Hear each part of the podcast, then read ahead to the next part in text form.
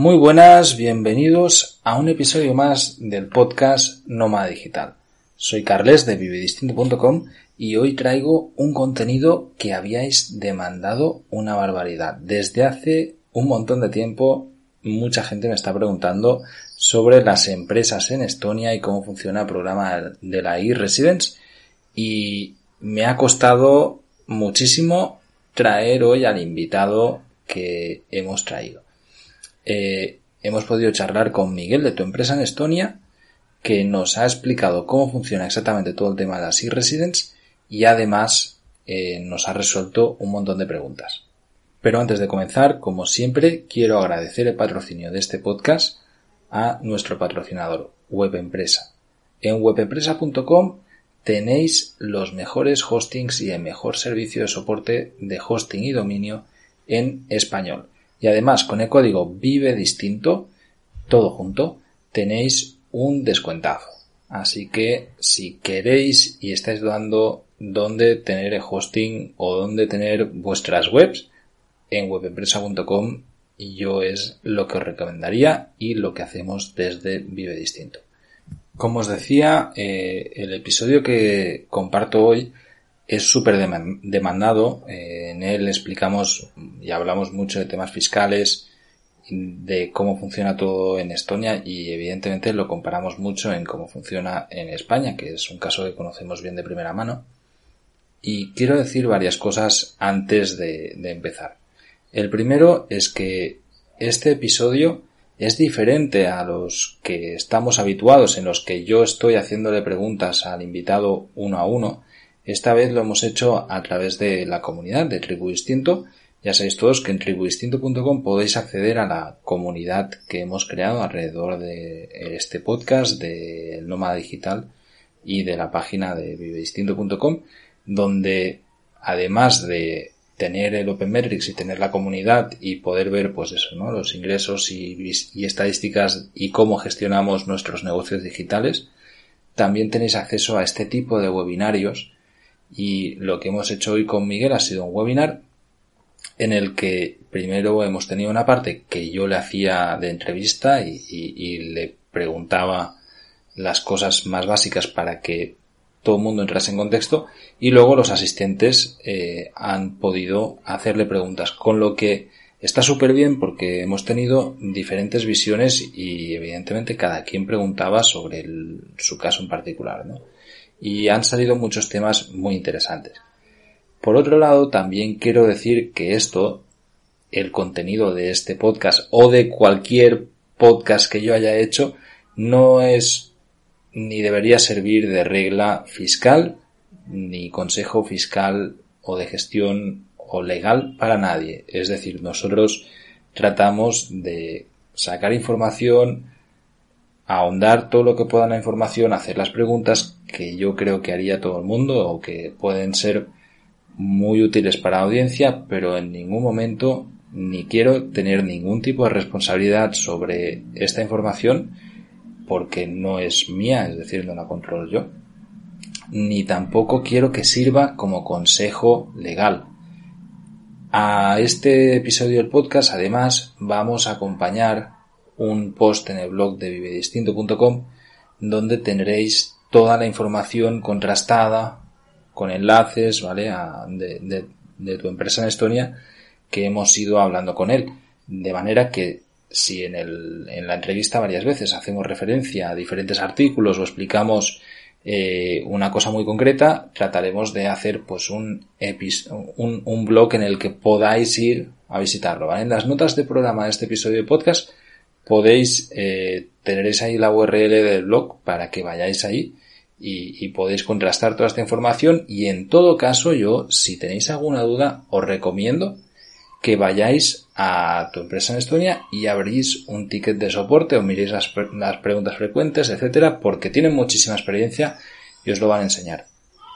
Por último, en el caso que queráis hacer eh, una e-residence y una empresa con tu empresa en Estonia, hemos conseguido un enlace de afiliado en el que os dan un descuento de 100 euros a la hora de abrir tu empresa. Este es el mayor descuento posible que hay y la verdad que es una pasada porque es el 50% de sus honorarios. Así que, sin más, eh, podéis entrar en la, en la entrada del blog, pincháis en enlace y automáticamente tendréis una landing con un descuentazo. Ahora sí, vamos con la entrevista. Bueno, pues comenzamos con este webinar. Tenemos, como os decía, a Miguel Piñas, que es el jefe de marketing de tu empresa en Estonia, de Your Business in Estonia, también está en inglés. ¿Qué tal, Miguel? ¿Cómo estás? Hola, Carles. Muy buenas tardes. Muy bien. ¿Dónde estás tú ahora? Vives viajando, ¿no? También. Bueno, yo vivo en, Sofía, en Bulgaria. Llevo un año. Sí, sí, se puede decir que soy nómada digital desde el año 2016 aunque trato de quedarme bastante tiempo en, cada país. Me pienso mucho, mucho cuando me muevo de un país a otro. Eh, bueno, ahora es más difícil, claro. Eh, llevo un año y tres meses viviendo en Sofía, Bulgaria, pero ahora mismo, o sea, esta mañana eh, me, he viajado a, Estoy ahora mismo en Estambul y dentro de dos días me voy a, un mes a Antalya. Me voy a quedar allí el mes de, julio y luego probablemente vuelva a, Sofía. Sofía es ahora mismo mi Sofía es ahora mismo mi, hub, mi centro de operaciones, por así decirlo. Al menos durante este año. De hecho, eh, te, he preguntado eso ya sabiéndolo para que para que el resto pudiera entender también, ¿no? Que, que realmente la visión que tenéis desde vuestro negocio es la de un nómada digital y justamente por eso pues eh, es tan atractivo. Eh, me gustaría que comenzáramos por, el inicio porque el tema de la, de la e-residency de Estonia mm, me han preguntado un millón de veces, es algo que le interesa a muchísima gente y me gusta, yo, yo realmente mm, tengo ahora mismo empresa en Estonia con vosotros, tengo la e-residency desde hace ya casi casi un año, pero creo que, es algo que es muy beneficioso para todos, que es bastante sencillo y que me gustaría que explicaras qué es exactamente la e-residence y por qué realmente no es una residencia, sino es como un carnet digital. ¿Cómo funciona y qué, de qué sirve? Claro, bueno, la e-residency es, eh, bueno, el programa que abrió Estonia ya lo tenía implementado internamente para sus ciudadanos es la, forma que sus ciudadanos tienen de identificarse digitalmente frente a la administración. Ellos hicieron esto en todo el país, eh, digitalizaron eh, todos los servicios que hay en Estonia, accediendo a una base de datos en común o pudiendo intercomunicarse entre ellos de forma que no te pidan la información dos veces, pues en un momento dado decidieron que eh, esa, esa infraestructura se podría abrir a otros países, al resto del mundo. Entonces, en ese momento permitieron que cualquier ciudadano del mundo pudiera solicitar esa e-residency y acceder a todo ese mundo digital. ¿Vale? Entonces, digamos, como bien has dicho, es una identificación digital que te abre la puerta a esa infraestructura de Estonia.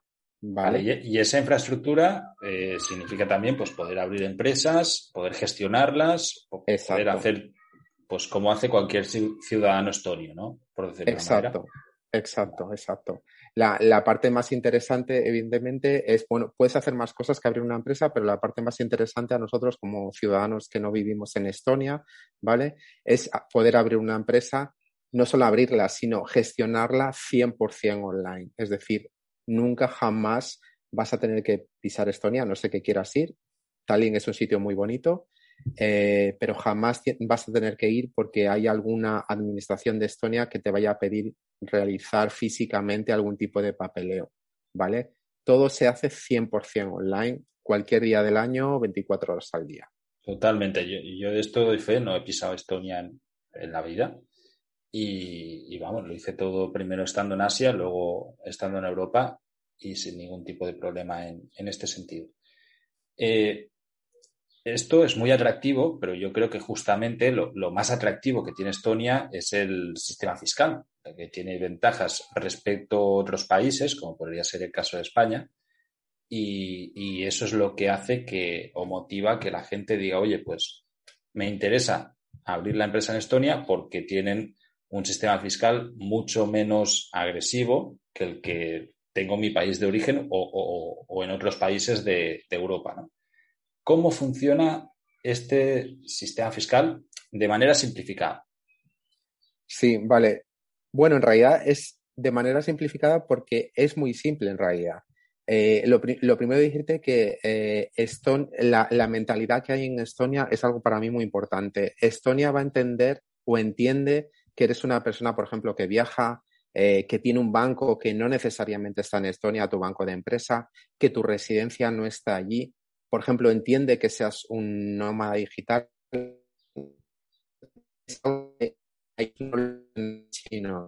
Eh, por ejemplo, eh, yo hace poco tenía, tuve que hacer una transferencia eh, para alguien de, España, ¿no? Entonces, cuando le hablas de que tu banco está en Lituania, pues como que le saltan alarmas, ¿no? Te empiezan a preguntar cosas raras. Entonces, esa mentalidad que tiene Estonia de entender que eres un empresario eh, que, pues, que puede estar igual en Tailandia o, en Estados Unidos, o tu empresa puede tener personas de varias partes del mundo, o tu banco eh, puede estar en Francia. Esa, esa mentalidad es muy importante porque, porque no te va a poner ningún tipo de traba. Y luego, a nivel fiscal, las ventajas para empezar eh, esa simplicidad, simplicidad ¿no? a la hora de, de, cómo son su, de cómo es su legislación y sus leyes.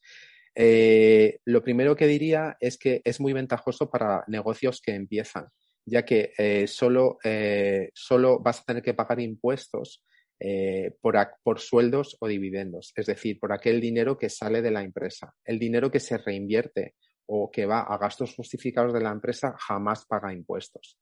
Claro, cuando tú inicias un negocio, probablemente el primer año, los primeros dos años, prácticamente todo van a ser gastos. Entonces, durante ese periodo no vas a tener que pagar tipo de impuesto. No existe la cuota de autónomo, o sea, si lo comparas con, un negocio que empieza en España frente a un negocio que, que empieza en Estonia, vas a estar en clara desventaja, porque tú desde el principio, factures lo que factures, vas a tener que pagar esa cuota.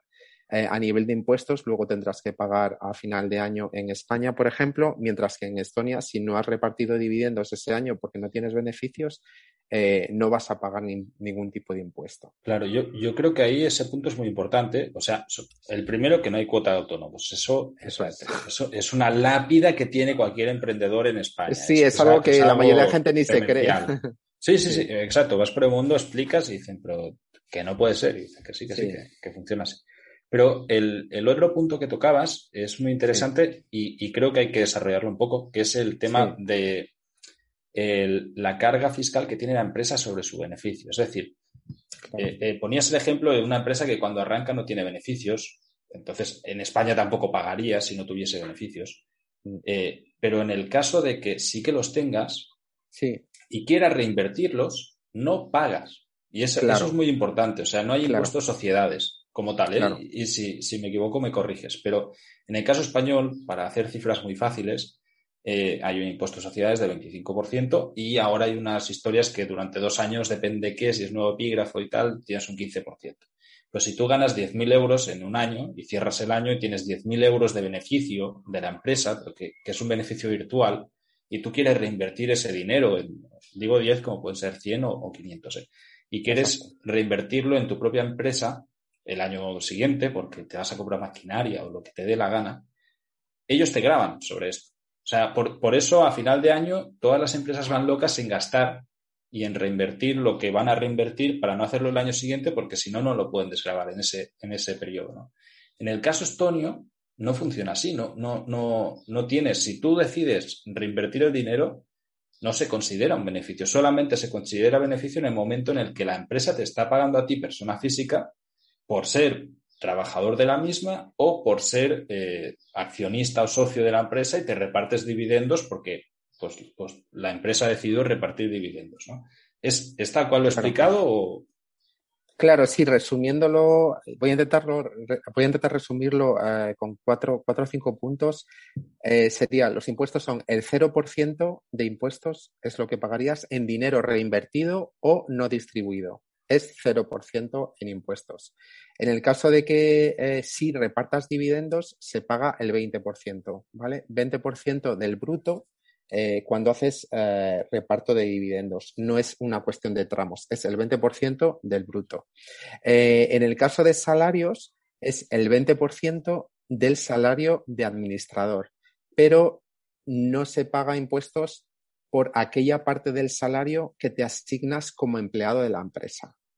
Eh, esto, bueno, no sé si ahora parece eh, complicado, pero tú como un miembro de un socio de tu empresa tienes o cumples una tarea como administrador y una tarea como empleado.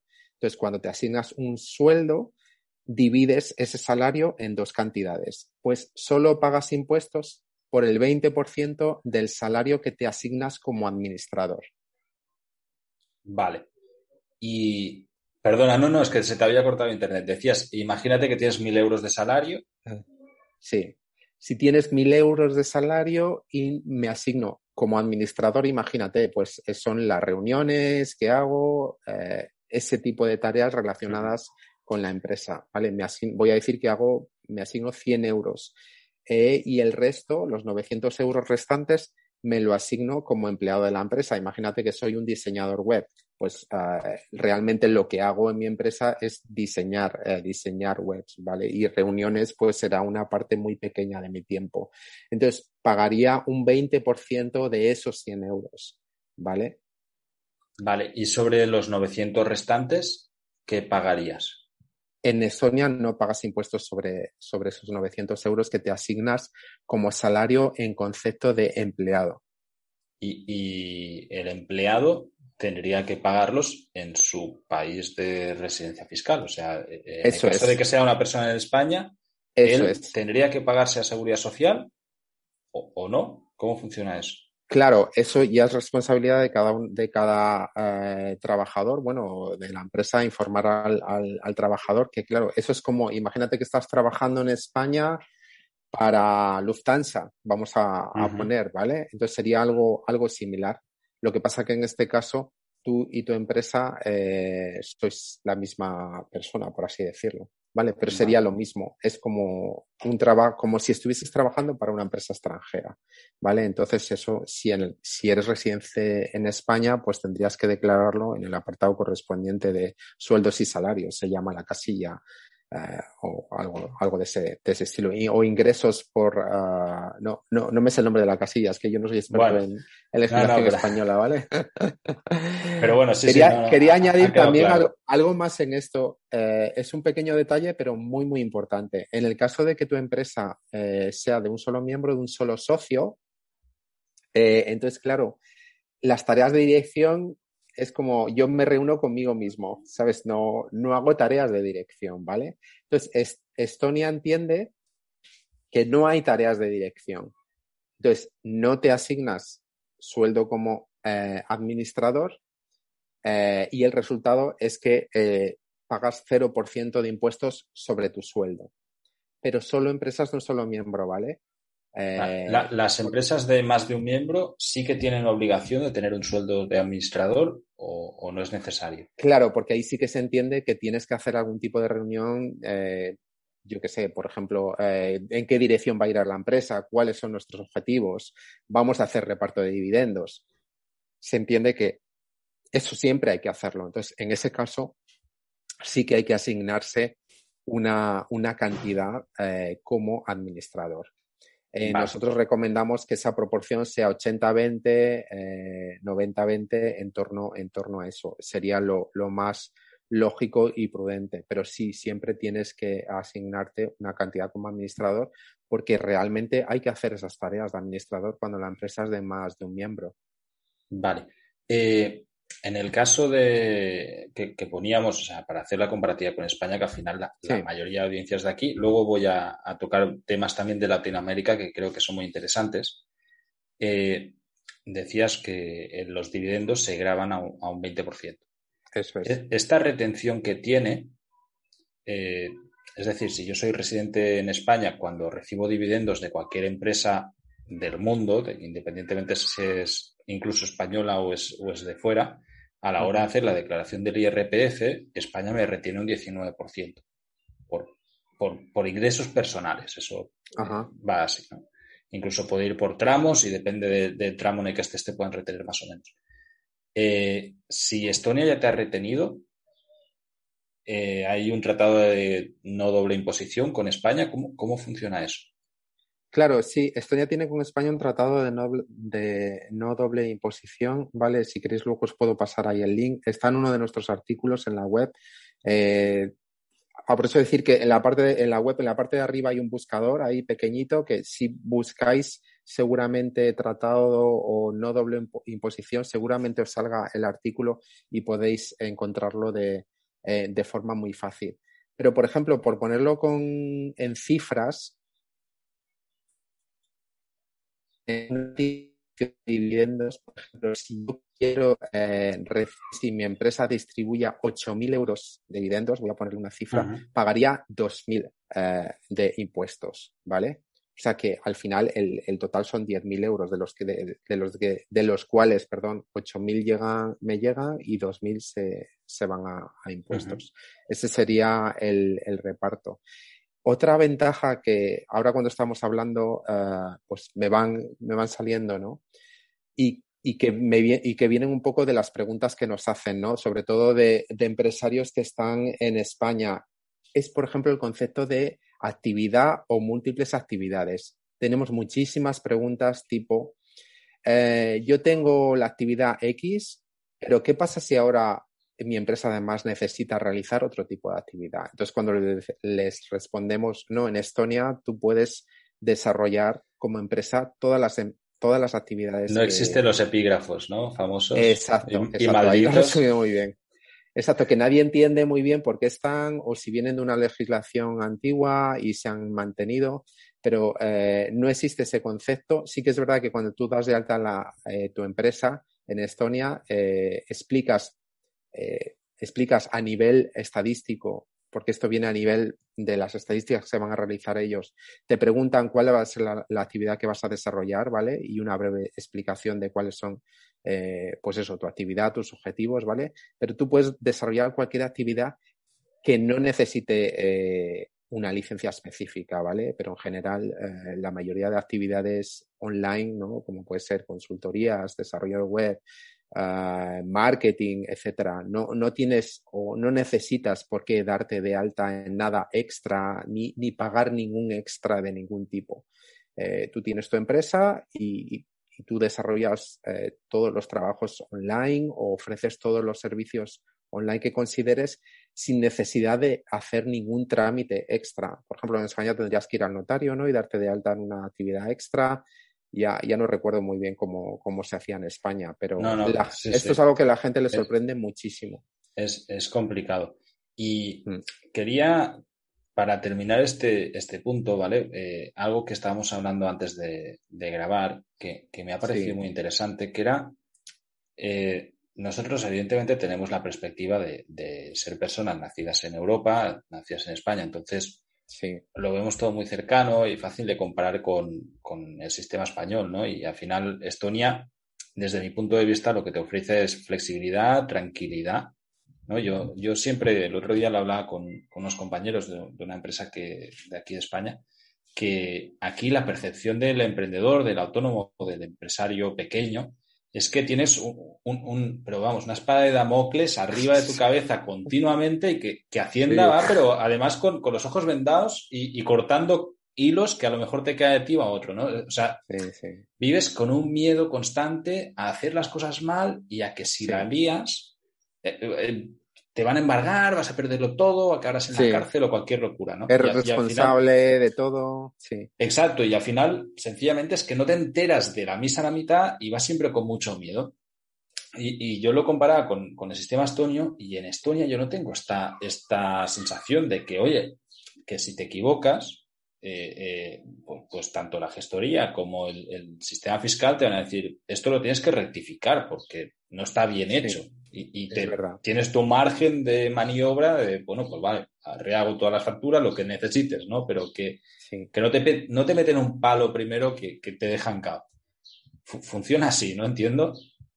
Eso es, el sistema es, a ver, primero porque las reglas son más sencillas, entonces es más fácil cumplirlo cuando, fíjate, te acabo de explicar que los impuestos es un 20% y no hay nada más, no hay múltiples actividades, no hay algo como esto que existe en España, que es la retención que tienes que hacer cuando empiezas, cuando eres un autónomo nuevo, eh, que nadie sabe muy bien cómo tienes que hacer las facturas. No existe todo eso. Entonces, eso hace que, para empezar, sea más fácil que lo cumplas y lo hagas bien desde el principio. ¿Vale? Entonces, incluso cuando lo haces mal o te equivocas en algo, eh, la administración allí o, la Hacienda, el Ministerio de Hacienda, es muy accesible en el sentido que eh, puedes hablar con ellos de tú a tú y no, no hablan contigo como eh, ¿no? Como diciendo, pues como no hagas esto, eh, te vamos a poner una multa y además, si no la pagas a tiempo, te vamos a poner eh, otra multa más por retraso en el pago, ¿no?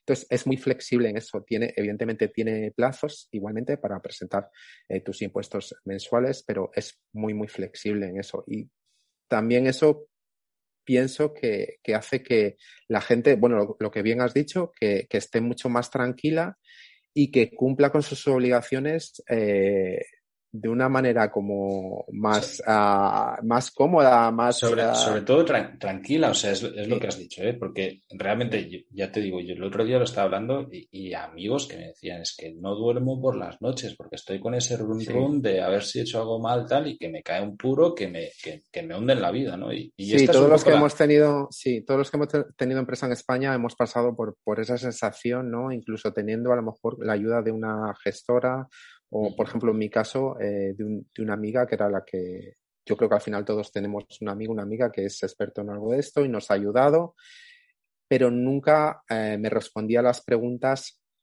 con una certeza, certeza absoluta. Cuando yo decía, eh, si hago esto, está bien, me, siempre era sí, pero, sí, pero, todo era un oh, sí, sí, pero. Sí. Entonces... El típico, bueno, ¿no? Porque haz esto, pero no hagas lo otro, ¿no? Pero. Claro al final to, todo esto, pues, pues yo creo que, que, joder, da una tranquilidad brutal y que, sí. ostras, suficiente tenemos con emprender como para que encima tener que preocuparnos de, de toda esta parte fiscal y, y, y legal que, sí. que, es una carga que a lo mejor es demasiado grande, ¿no? Para cualquier emprendedor que lo que quiere es lo que tú decías antes, hacer páginas web o hacer macramé. O sea, sí. es que es, es un poco surrealista. Sí, no quieres preocuparte de todos esos aspectos. Exacto. Por norma general, ninguno, de, sobre todo los que hemos empezado esta aventura siendo freelancers, ¿no? Ninguno tenemos ese background de, de conocimientos contables o, uh, o um, de, de, fiscales. fiscales sí, sí. exacto. Ninguno venimos de ese, de ese mundo, ¿no? Entonces no, nos cuesta mucho perder tiempo de nuestro trabajo, invertir tiempo de nuestro, de nuestro trabajo en, en, entender eso y más cuando luego resulta que no, no parece que no lo estás haciendo bien. Entonces, resumiendo, yo sería online, eh, tranquilidad, como muy bien has, eh, como muy bien has dicho, reglas muy claras, muy, muy claras y flexibilidad, sobre todo. Vale, eh, yo quería dejar claro esto porque, de nuevo, nosotros tenemos el punto de vista de alguien nacido en Europa. Pero antes comentábamos que un, un valor enorme y que normalmente, pues al, ser personas que, somos europeas, no vemos, es que abre las puertas a todos los no europeos. Es decir, no, no te va a abrir la puerta a tener un pasaporte europeo, ni a viajar, nada de eso, ¿no? De nuevo, no es una residencia. Pero poníamos ejemplos, ¿no? Eh, eh, yo conozco muy bien el caso nicaragüense, eh, conozco también de otros países de Centroamérica donde no puedes operar con Stripe, no puedes tener una tienda online, no puedes recibir pagos, no puedes recibir transferencias internacionales o para lograrlo es un cacao. Es todo como muy complicado. Y tú, oye, quieres vivir en ese país porque es donde has nacido o porque es, no tienes la oportunidad de salir fuera o porque no, no sencillamente pues no quieres salir fuera, ¿no? Y el caso de la e-residence en este sentido puede ser una clave brutal. Por ejemplo, ahora con, con Argentina, ¿no? Que, el, el, gobierno argentino pues, ha tomado unas medidas de, que, que, son muy bestias fiscalmente para cualquier persona que opera en el extranjero. Se quedan, no recuerdo si es un 50 o un 60% de, del dinero que viene y va del extranjero. ¿no? Madre Entonces, claro, es, es, una, es una locura para nosotros, porque tenemos ese punto de vista, ¿no? Lo, lo que contabas tú antes, de, de personas en países eh, de, de, donde no está permitido que la mujer tenga un negocio propio, por ejemplo, ¿no? O, o, este tipo de cosas, el hecho de poder acceder a un programa como la e-Residence, te abre la puerta a operar todo esto desde dentro de Europa, manteniendo tu residencia física en, cualquier lugar del mundo, o sea, independientemente de donde tengas la residencia física. Y este punto de vista, creo que, que vamos, o sea, tiene un potencial enorme para todas aquellas, pues, para gente que está en Argentina y dice, no, yo es que soy diseñador web. De hecho, nos pasa a nosotros que trabajamos con gente en Argentina y me dices que no, de momento no me pagues, ya te diré a ver cómo podemos hacerlo, te paso una cuenta de no sé qué, porque tiene un cacao increíble y no, no pueden recibir el dinero de extranjero, ¿no? Porque se lo revientan. Dices, oye, pues tú te creas tu empresa en Estonia, trabajas desde donde te dé la gana y, puedes estar facturando desde Estonia estando en, donde quieras, ¿no? Entonces, entiendo que ahí es más o menos así, o sea, el la e-residence es también para extracomunitarios y puede aplicar un montón de nacionalidades diferentes, ¿no? Eso es, la, la e-residency no, no, no, tiene ningún límite en cuanto a nacionalidad a la hora de, solicitarla. Eh, cualquier persona en el mundo puede hacer esa solicitud en la página web, que es la página web de la Policía de Estonia. Eh, tú inicias ahí el proceso, te piden una serie de datos, eh, luego eso pasa por una verificación, te van a pedir, bueno, tu pasaporte o cualquier eh, tipo de, identificación, ¿vale? Como, es un poco como si estuvieses pidiendo un DNI en España o una especie de pasaporte internacional, algo así, ¿vale? Entonces, ellos van a hacer las comprobaciones necesarias que, tengan, pues como revisar tu, historial o si antecedentes, etcétera, ¿vale? Y te la van a conceder independientemente del país de donde, de donde seas, ¿vale? O sea, no, no hay ningún, límite al país. Y bueno, lo que estabas estábamos hablando antes, ¿no? De empezar, eh, de empezar la reunión, ¿no? Que hemos tenido una clienta que de Irán, ¿no? Y que claro, a ella definitivamente le cambió la vida, porque no tenía acceso a poder realizar ningún tipo de, negocio, eh, ni de acceder a, nada que tuviese que ver con facturar o, empezar, o empezar su aventura de, freelancer. Era imposible eh, para ella, ¿no? Y gracias a esto lo, lo, pudo empezar, ¿no? Y claro, cuando lo que decías tú, para nosotros nos parece algo muy, muy extraño, y, pero claro, es que eso existe. Es que hay otras realidades eh, muy, muy distintas a las nuestras, donde la gente no puede facturar, donde la gente no puede empezar un negocio. O, Totalmente. no puedes facturar a, clientes europeos o no puedes, como has bien dicho, no puedes eh, cobrarles porque no tienes eh, ninguna plataforma bancaria te da, te da soporte, ¿no? Tal, cual, o sea, yo, creo que aquí este punto es, es, muy importante y evidentemente, pues eso, ¿no? Nuestro prisma occidental hace que no, que no lo tengamos tan presente, pero al final la mayoría de la gente del mundo vive de otras formas y, un programa así te abre, te abre muchísimas puertas.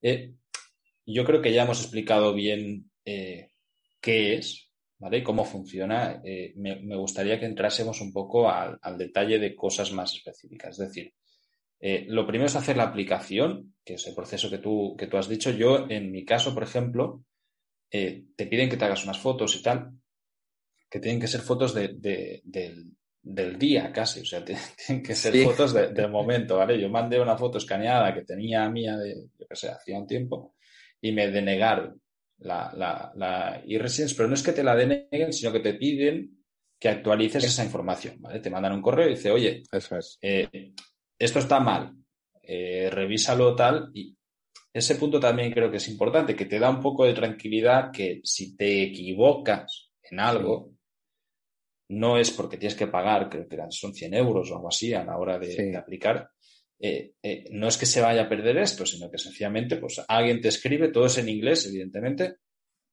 y, te tienes que pues, espabilar para, hacer bien las cosas. Yo, en mi caso fue el tema de la foto, que había mandado una foto antigua, me pidieron una nueva y me la hice al momento y se la mandé. ¿Vale? Te la piden además con fondo blanco y tal, que a veces, pues si no tienes fondo blanco, eh, tienes que, inventarlo un poco. yo consigo la, la e-residence. ¿Y ahora qué? O sea, aquí es donde intervenís vosotros. ¿Cómo funciona esto? Sí, bueno, nosotros somos un eh, miembro autorizado del marketplace de la e-residencia de Estonia. Trabajamos con, el equipo de, para que lo entendáis, el equipo de la e-residency de Estonia es algo así como un mini ministerio de economía de allí, ¿vale? Que se encarga de todo lo relacionado con la e-residency, ¿no? Entonces, nosotros trabajamos eh, en colaboración con ellos, estamos en el marketplace oficial como eh, miembro autorizado para abrir y gestionar empresas online, ¿vale? Entonces, ¿cuál es nuestra tarea? Entonces, nuestra tarea es, eh, o en, en, qué podemos ayudar nosotros, ¿vale? Es en abrir esa empresa y gestionarla mensualmente para que cumplas con las obligaciones fiscales que hay que hacer. Eh, es como el proceso, si os queréis dar de alta y crear una empresa. Bueno, simplemente eh, perdona, Miguel, entrar en la web, eh, registrarse. Sí, se, ha, se, ha, cortado un momento. o sea, vosotros ayudáis en, en, todo el proceso de registro y gestión de registro de lo que es la empresa. Claro, exacto.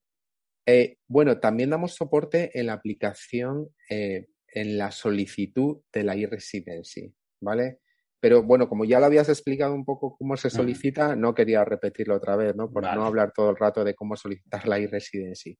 Entonces, vamos a suponer que ya la has solicitado y ya la tienes, la, la tarjetita, a ver si la tengo por aquí, la, la enseño. Sí, ya eh, sí, ahora la, ahora la. Bueno, ya tienes la tarjetita, entonces ya lo único que tienes que hacer es eh, entrar en la web, darte de alta, ahí buscas, eh, tienes que seleccionar el nombre de empresa que quieres, eh, nosotros comprobamos que no existe incompatibilidad en el registro, que no existe algo parecido, firmas con tu tarjeta de e-resident ¿vale? Haces una firma digital segura, ¿vale? Eso es lo que te permite la tarjeta, justamente eso.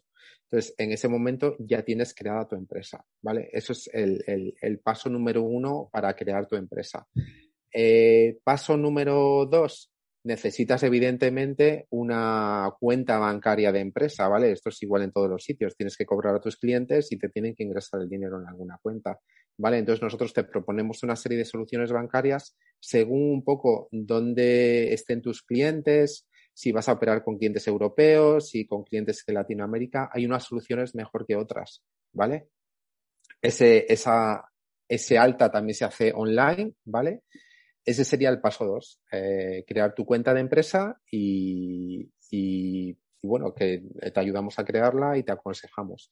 Una vez que tienes tu empresa y tu cuenta bancaria de empresa, pues ya puedes empezar a facturar, ¿vale? Que es lo que es el objetivo de esto. Ahí eh, eh, hago un inciso porque creo que es importante, sobre todo para aquellos que han abierto alguna vez una empresa en España y hay otros países que, que también funcionan bastante parecido que no es un calvario, o sea, estamos hablando de 48 horas, más o menos. En una semana estás operando sin ningún tipo de problema y, depende cómo menos tiempo, ¿vale? En, España, por ejemplo, crear un SL depende cómo tardas la vida y además el, pago es muy caro porque tienes que pagar el notario y, demás, ¿no? En, Estonia eh, tienes que tener un mínimo de capital social, que si no recuerdo mal son 2.500 euros. Eh, Eso es. Sí, ¿no? Eso es, pero un inciso importante ahí, 2.500 euros, pero tienes 10 años para pagarlos. Exacto, exacto. Esa, parte es importante porque realmente no tienes ninguna, ninguna prisa, mientras que en, en, España, para seguir con la comparativa, pues tienes que, adelantarlo.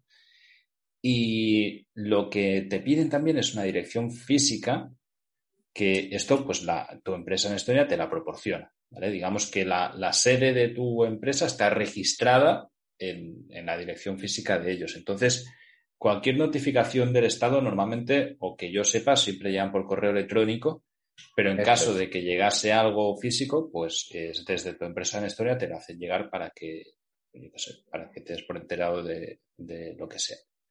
Claro, efectivamente, todas las comunicaciones de la, de la Administración de Estonia van a ser eh, online, ¿vale? Ellos inventaron Skype para no tener que, para poder hablar online siempre, siempre, siempre va a ser online, ¿vale? No es como en España que te va a llegar una carta y dices, oh, pero si estoy viviendo en, qué sé yo, en Australia, ¿qué pasa? No, no, no me llega la carta, ¿vale? Siempre son las comunicaciones online, pero evidentemente puedes, tu empresa puede recibir otro tipo de comunicaciones, de, qué sé yo, de un proveedor, de, de una tarjeta que te envían de un banco, ¿vale? Entonces nosotros proporcionamos esa dirección, que es la dirección de nuestra, de nuestra oficina en Tallinn, ¿vale?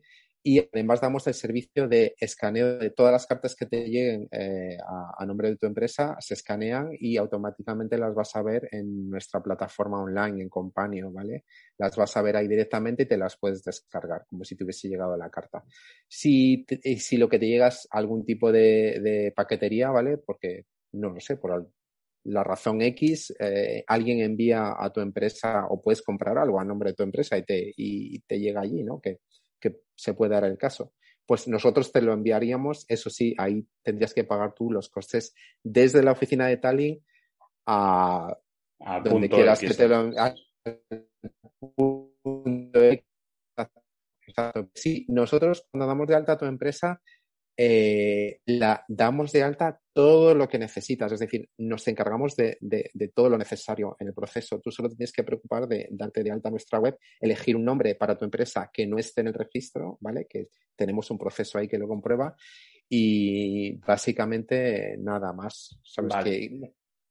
me, gustaría, perdona. Dime, no, no, dime, dime. Miguel, eh, que nos cuentes los costes. O sea, eh, hay, hay, dos costes. Uno es el coste de gestoría y el otro es el coste de la administración, ¿no? Es decir, uno es el, coste vuestro y el otro es el coste de, lo que el Estado te exige para abrir una empresa eh, o para registrarla y demás.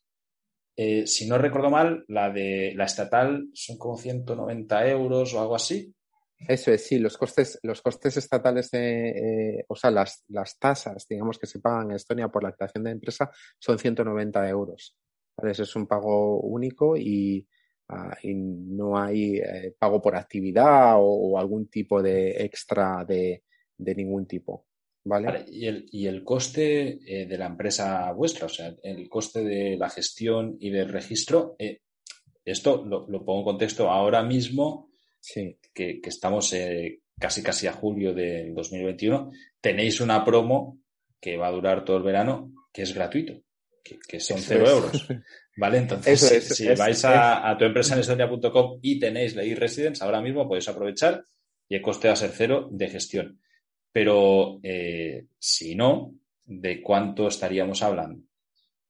Si no, normalmente es, son 390 ah, euros, ¿vale? Es el coste, eh, el coste nuestro es 390 euros, incluyendo la, lo que es la, la, tasa, los 190 euros eh, de tasas que, que, se pagan al gobierno de Estonia. Pero como bien has dicho, durante el mes de julio y agosto, por favor, de que nadie la abra el día, eh, el día de 10 de septiembre y luego me diga, ah, eh, es que estaba la oferta, ¿qué pasa ahora? ¿Vale? No.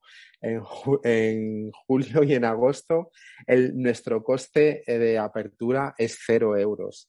¿Vale? Entonces, me parece, es una pasada. Entonces, eh, el que esté pensando hacerlo, que lo haga justo en este momento. Hay un apartado cuando estamos diciendo los pasos para abrir tu empresa, que es, yo he dicho, uno, abrir tu empresa, dos, abrir tu cuenta de banco, ¿vale? Pero luego cada mes tienes que cumplir con tus obligaciones eh, contables y fiscales, ¿vale? Esto no, no sé, a lo mejor os parece eh, muy eh, evidente decirlo, ¿vale? Pero claro, se nos ha dado el, caso de, personas que nos preguntaban, ah, pero en Estonia también hay que hacer la contabilidad. Sí, Estonia es un paraíso administrativo, no es, no es otra cosa, ¿vale? Es un paraíso administrativo porque todo se hace muy fácil, pero hay que hacerlo. ¿Vale? Entonces, esa es la tercera pata que hay que, hay que hacer. Todos los meses hay ah. que subir las facturas a nuestra plataforma y nosotros nos encargamos de la contabilidad y la presentación de, impuestos, ¿vale? Mensuales y el informe anual, ¿vale? Pero es algo que hay que hacer. Ah, ahí iba. Eh, o sea, bueno, básicamente el, coste que, que, vosotros cobráis son 200 euros para hacer la gestión de la apertura de la empresa, o sea, son 390 incluyendo las tasas Exacto. En, caso normal. Eh, también os digo, eh, desde aquí hemos conseguido un enlace que, vamos a adjuntar a, este programa para que tengáis 100 euros de descuento sobre esta primera tasa, ¿vale? Pero esto es un único pago, es decir, yo pago y ya está, para toda la vida. Me habéis registrado la empresa, ya tengo la empresa registrada. Lo siguiente que, tengo que tener es, es, lo que decías tú, ¿no? Pues presentar la contabilidad y la, los temas fiscales cada mes. ¿Qué coste tiene esta gestión y cómo funciona el, sistema, porque sé que hay diferentes precios, me gustaría que, lo explicaras. ¿Qué, qué, conlleva? Sí, exacto. Lo, el, digamos, esa tercera pata de la que estoy hablando es que realmente es el, servicio que damos nosotros, aparte de, gestionar la apertura de, tu empresa, es realizar la contabilidad mensual, presentación de impuestos mensuales eh, y anuales de forma que tú no te tienes que preocupar de nada más allá de, facturar y hacer eh, que tu negocio continúe y, prospere, ¿vale? Nosotros nos encargamos de toda esa parte, ¿vale? Y por esa parte se cobra una cuota mensual, ¿vale? En Estonia la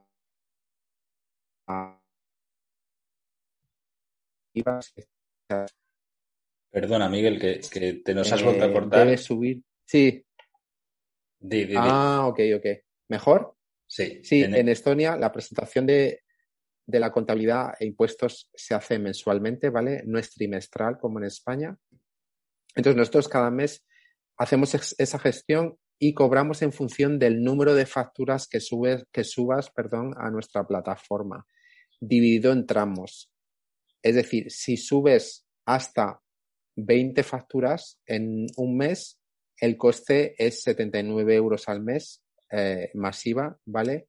Si subes de 20 a 40, entre 20 y 40 facturas al mes serían 99 euros al mes y así, bueno, podéis echar un vistazo ahí en, la web. Tenemos diferentes tramos. Tenemos cinco tramos y luego a partir de ahí tenemos como una especie de calculadora en la que vas a ver eh, qué precio eh, se va a aplicar según tu número de facturas esto no es, porque mucha gente nos lo pregunta, no es un precio fijo. Es decir, si yo hoy, este mes, perdona, subo 15 facturas y el mes que viene subo 50, claro, evidentemente el mes que viene pago más, pero si luego vuelvo a, subir nada más que 10 facturas, pagas el precio más bajo, ¿vale?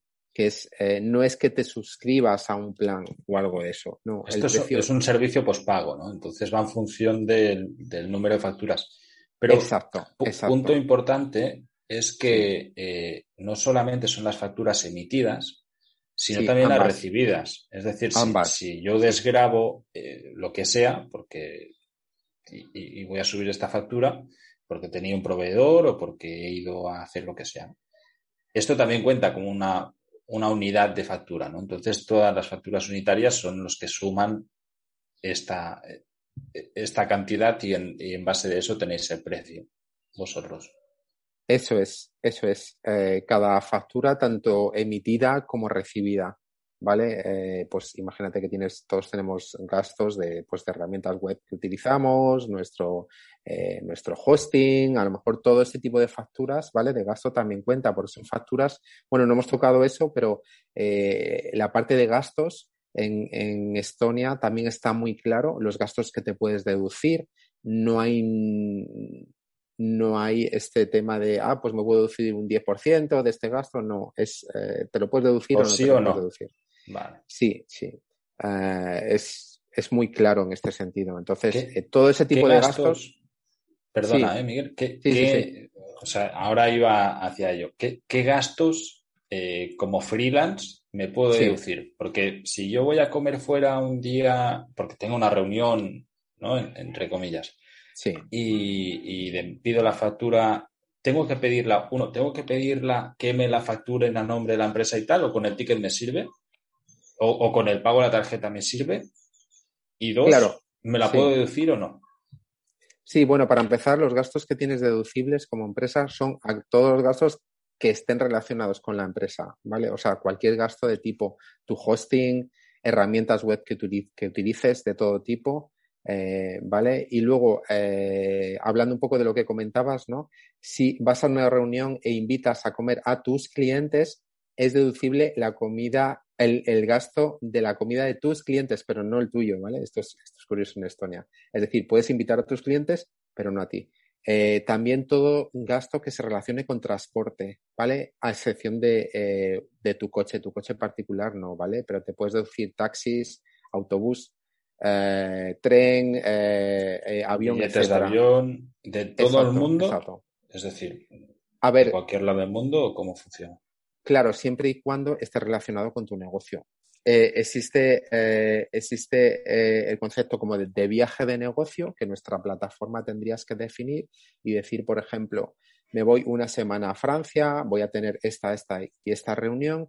Gastos relacionados con este viaje, pues son evidentemente el viaje de avión de ida, el viaje de vuelta, el alojamiento en el hotel y luego existe el concepto de daily allowance, que son una cantidad que te puedes asignar de dinero que tu empresa, perdón, te puede asignar a ti eh, para tus gastos diarios. Exacto, unas dietas, sí, sí, exacto. gracias porque se me olvida la palabra en español, siempre diciendo lo de daily allowance, daily allowance. ¿Y esto, Entonces te puedes asignar 50 eh, euros al día y ese gasto es deducible.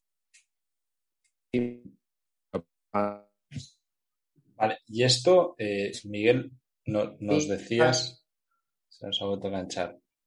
Me va a tocar editar este audio, ¿eh? Hola. Eh, decía que. Ahora, ahora sí, sí, sí. No te preocupes que, luego lo, editamos. Eh, decía que eh, nos contabas que tenemos que subir a la plataforma de, de de tu empresa en Estonia, pues eso, ¿no? El aviso de que vas a tener pues, reuniones en X sitio y tal. ¿Esto se hace post o pre? Es decir, yo necesito decirlo con antelación o, oye, pues yo si estoy viajando continuamente Luego, a final de mes, al hacer la contabilidad, digo, mira, eh, esta semana estaba aquí y aquí, todos estos son los gastos relacionados con, este, con esta visita que he hecho a París, y esta otra semana estaba en Londres, y estos son los gastos relacionados con Londres. ¿Cómo, funciona eso? Pues lo suyo es que eh, antes de hacer el viaje, eh, desde Compaño es, es, muy sencillo, defines ese viaje, es decir, dices que vas a estar de viaje de negocios del día X al día Y y eh, puedes hacer como una estimación previa de gastos. Y luego ya cuando ya has terminado el viaje, ¿vale? Vas a poder subir a la plataforma todos esos tickets, todas esas facturas que tienes relacionadas con el viaje, ¿vale? Eh, esto lo hemos hecho de una forma que es muy sencilla para, para ti como empresario, como usuario de la plataforma, pero también, también de forma que sea muy sencilla para que el equipo de contabilidad pueda luego conciliar esos gastos y no volverse un poco locos, ¿no? O sea que tienes que tener cierta planificación y definirlo antes, ¿vale? Pero luego las facturas evidentemente las tienes después. Entonces eh, vas a tener luego que, subir esas, esas facturas, ¿vale? Y, y, en ese caso, ¿tienes que estar pidiendo facturas a todo el mundo o con tickets de... es más que suficiente? O sea, puedes pagar en efectivo y luego que te lo abonen. Eh, claro, ten en cuenta, bueno, si ten en cuenta, hace poco hemos hecho un, webinar eh, muy interesante sobre el tema de eh, siete cosas que no, o siete errores comunes que hemos visto cuando gestionas una empresa en Estonia. Entonces, este tema es muy importante, diferenciar entre tu empresa y tú, aunque eres una persona que tiene las dos tarjetas, tienes tu tarjeta de empresa y tu tarjeta personal, ¿vale? No mezclar los dos, las dos tarjetas, es decir, eh, tu viaje de empresa, tu avión lo pagas con la tarjeta de empresa y pides a Iberia que te haga factura a nombre de tu empresa. Luego subirás la factura, ¿vale? Si pagas una comida a tus clientes, lo pagas con la tarjeta de, empresa, eh, ¿vale? O sea que de, esa forma no estás mezclando gastos, ¿vale? si tienes tu dieta, la empresa lo paga y lo transfiere a tu cuenta personal. Imagínate tu cuenta personal de Revolut. Entonces tú con esos 50 euros diarios te vas a comer y lo pagas con tu cuenta. Hacer lo eh, que quieras ahí. Exacto, exacto, porque tú luego simplemente en nuestra plataforma dices 50 e, euros em, que corresponde con eh, la dieta y ya está. ¿vale? Y, de hecho, eh, te hago la pregunta que, todo el mundo se hará, es decir, un mes tiene 30 días, yo me puedo asignar 1.500 euros al mes de dietas. Uf, buena pregunta. Esto, la verdad que es muy tentador y creo que se lo voy a preguntar al equipo contable, pero creo que me van a decir que. Eh, sí, sí, yo estoy siempre viajando como nómada digital. Eh, eh, claro, lo que ocurre es que lo vas a tener que justificar con reuniones con clientes em, o, o, con algo relacionado. ¿Por qué viajas? Quiero decir, es algo que está relacionado con tu trabajo. Imagínate que eres eh, estoy recordando cuentas de, Instagram de nómadas digitales, perdonad. Estoy recordando el de periodistas viajeros. Entonces, ellos hacen un viaje a un país X y tienen que hacer un reportaje. Entonces, es justificado en, su caso el, viaje. ¿Vale? Entonces ellos probablemente dirán, hemos viajado a India del día 1 al día 5, hemos tenido que hacer una reunión en este hotel con eh, este cliente y además hemos escrito un artículo relacionado con ese país porque es de lo que viven, ¿vale? Entonces, eso está justificado, ¿vale? Está eh, explicado, ¿vale? Entonces, eso sí, si tú me dices, yo es que me he ido a Bali un mes porque allí me concentro más en mi trabajo, claro, quiero decir, Estonia es flexible, pero hasta cierto punto, ¿vale? Nosotros lo que tratamos es siempre... Tienes que respaldarlo de alguna manera, ¿no? Básicamente. Eso es. Tienes que buscar... Mm, evidentemente, eh, eh, todos venimos de donde venimos y, pensamos en apicares, que demás, pero que es mucho más fácil pues, pues, respaldar las cosas bien y ya. Eh, como apunte decir que estos 50 euros de, de... Sobre todo porque queremos, nosotros queremos... Ahora. Ahora sí, Miguel. Quería, quería decir que como apunte, estos 50 euros de dietas eh, son, son libres de impuestos. Es decir, esto lo puedes percibir tú como persona sin, Eso es. y ya, y, la empresa tampoco tiene ni que pagar como los dividendos ni nada de eso. Entonces, eh, este punto, pues, es importante tenerlo en cuenta y saberlo manejar porque es una manera muy buena de, oye, si vas a hacer reuniones o, haces muchas reuniones, eh, sufragar los gastos personales desde tu empresa. ¿Vale? Eh, dicho esto, yo creo, porque para, no ir, porque hay mil temas, evidentemente, yo aquí ah, trataré de redactar un artículo enorme con un montón de supuestos y, temas y demás, y enlazar también a artículos de ayuda que tenéis en, el blog vuestro, que tenéis un montón de, ayuda. Eh, me voy a centrar en, otro punto y ya pasamos a, las preguntas y respuestas para no, no alargarlas más. El primero, el tema de IVA. ¿vale? Del, VAT. Eh, estás en Europa. Estonia tiene un IVA del 20% sobre, sobre la mayoría de productos. Evidentemente luego hay excepciones. España, en este caso, pues lo tiene el 21%. Como empresa en Estonia, si yo voy a vender productos digitales, servicios digitales, ¿tengo la obligación de darme de alta en el sistema del VAT o no es necesario? si yo voy a vender a Europa? Claro, en primer lugar, decir que al principio no tienes por qué estar en el esquema de, IVA si no lo necesitas y no vas a superar los 40.000 euros anuales, ¿vale? De, eh, facturación. De, volumen de venta, de volumen de venta, ¿vale? Entonces, si no vas a superar ese volumen, no es necesario acogerse a, a, VAT. Miguel, de volumen de venta dentro de Europa o a nivel global. Sí, sí, dentro de Europa, claro que son de Es decir, si, tú, si tú vendes 200.000 euros al año, pero únicamente vendes 20.000 dentro de Europa, no es necesario porque se entiende que el resto pues, lo has hecho totalmente fuera, pues Estados Unidos o donde sea. Claro. No es necesario, pero tienes que plantearte si realmente no es más ventajoso para ti estar acogido al modelo de VAT. Porque, ¿qué ocurre? Que tú dices, vale, no me acojo al modelo de VAT, entonces no tengo que aplicar nunca VAT, todo es muy sencillo, pero eh, cuando una empresa te facture a ti con VAT, tú no te lo vas a poder desgravar, ¿vale? Entonces, ese, tener ese asterisco ahí en la cabeza y decir, no solamente decir, vale, no voy a superar los 40.000, no pido VAT, mi vida es más sencilla. No, ese asterisco de, oye, voy a tener en cuenta que si una empresa me factura a mí con un gasto que tengo que pagar y me factura con un VAT, como yo no lo tengo, el número de VAT, no me lo voy a poder. Bueno, diciéndolo muy, como se dice en España, ¿no? Palmas el IVA. Cuando se dice esto, palmas el IVA. Pues tener ese asterisco en cuenta y, bueno, echar ahí números para ver un poco lo que te, lo, que te conviene, ¿vale? Vale. Esto eh, es importante tenerlo en cuenta porque es, es, una de las cosas que a nivel personal nosotros, de, desde Tribu Instinto, ahora que acabamos de arrancar la actividad con, desde Estonia, sí. nos ha supuesto un problema. O sea, era como un caos de decir, bueno, ¿qué hacemos con esto tal? Hasta que al final, pues eh, eh, también, y, aquí digo algo muy a favor de vosotros, o sea, eh, todo el soporte es en español y eso facilita mucho las cosas. Aunque seas bilingüe, ¿vale? Y, y tengas un inglés perfecto, el punto de que sea en español es que además eh, culturalmente también es en español. Es decir, el, que te está dando soporte es alguien que está en España, que, es, que es nacido en España, vamos, que total, que te va a decir las cosas para que tú las entiendas. ¿Vale? Y ese punto es importante porque lo que decíamos, en, aquí hay una cultura constante de que Hacienda esto, que Hacienda otro, vas con mucho miedo y hay una manera de hacer que vuestro soporte técnico sabe, porque también la han mamado, porque han nacido aquí.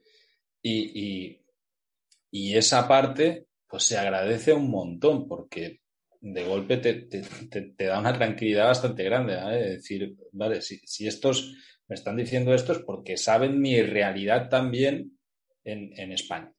Eh, quiero enlazar esto con, con, algo que es muy importante y que creo que todavía no hemos tratado, que, mucha gente me dice, ah, hostia, pues si es tan fenomenal, y yo que tengo un bar aquí o que tengo una imprenta, cierro la SL de España y me voy a Estonia, ¿vale?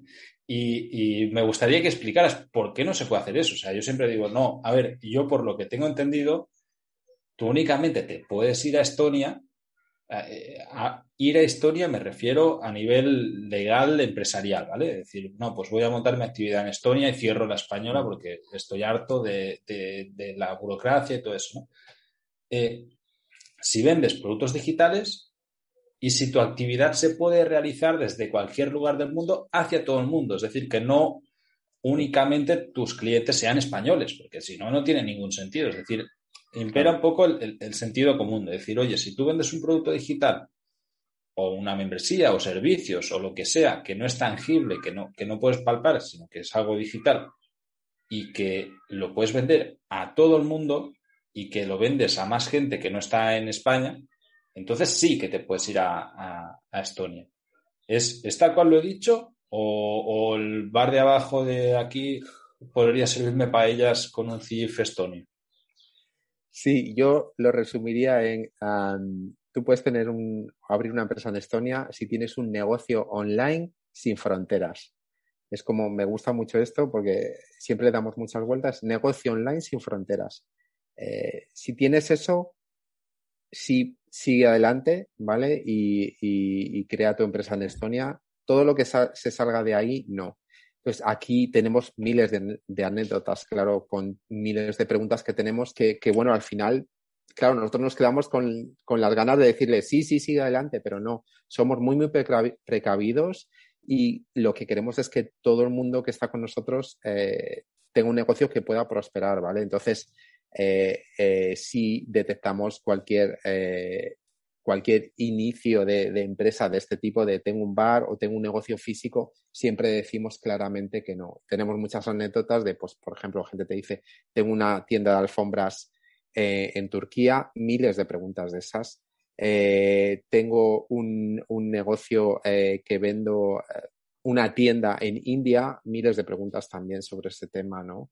Eh, tengo un, eh, pues una me hizo mucha gracia porque además era muy tierna como la persona que lo preguntaba, ¿no? La forma en la que le preguntaba, que tenía una eh, pequeña tienda de quesos, ¿vale? Y luego me decía, no, pero entonces si no lo puedo hacer, cambio mi actividad y hago lo que sea. Y, claro, te sientas con una responsabilidad y dices, no, pero es que yo te tengo que decir que no, ¿no? Y, y, claro, la, la, gente te lo dice con mucha ilusión, pero, pero es que no si es un negocio físico, eh, bueno, a no ser que sea dropshipping, ¿vale? Que dropshipping, sabéis, bueno, no me voy a enrollar con dropshipping, pero al final es un negocio online sin fronteras lo que, lo que sirve. Vale, aquí hay, una puntualización que es importante, que es que si tú eres un desarrollador web en España, ahora mismo, y, tú estás situado en España, y, ni viajas ni nada. Tú estás los 365 días del año en España. Y aunque tengas clientes internacionales, técnicamente sí que podrías eh, cerrar la actividad en España y irte a Estonia y, sin ningún problema facturar los servicios y demás. Y, entraría dentro de esta categoría que tú decías. Pero se puede dar el caso de que el gobierno español, porque tú una vez cobres un salario, dividendos y tal, eh, lo, tienes que declarar en tu país, que en este caso sería España. Eh, y, tú declaras que tienes estos ingresos, pagas los impuestos sobre los ingresos personales que has tenido, no sobre los de la empresa. Pero se puede dar el caso de que el gobierno español, o Hacienda en este caso, diga que no, que tú como has pasado todo el año dentro de España, la actividad eh, se considera española y por lo tanto la empresa también tiene que considerarse española.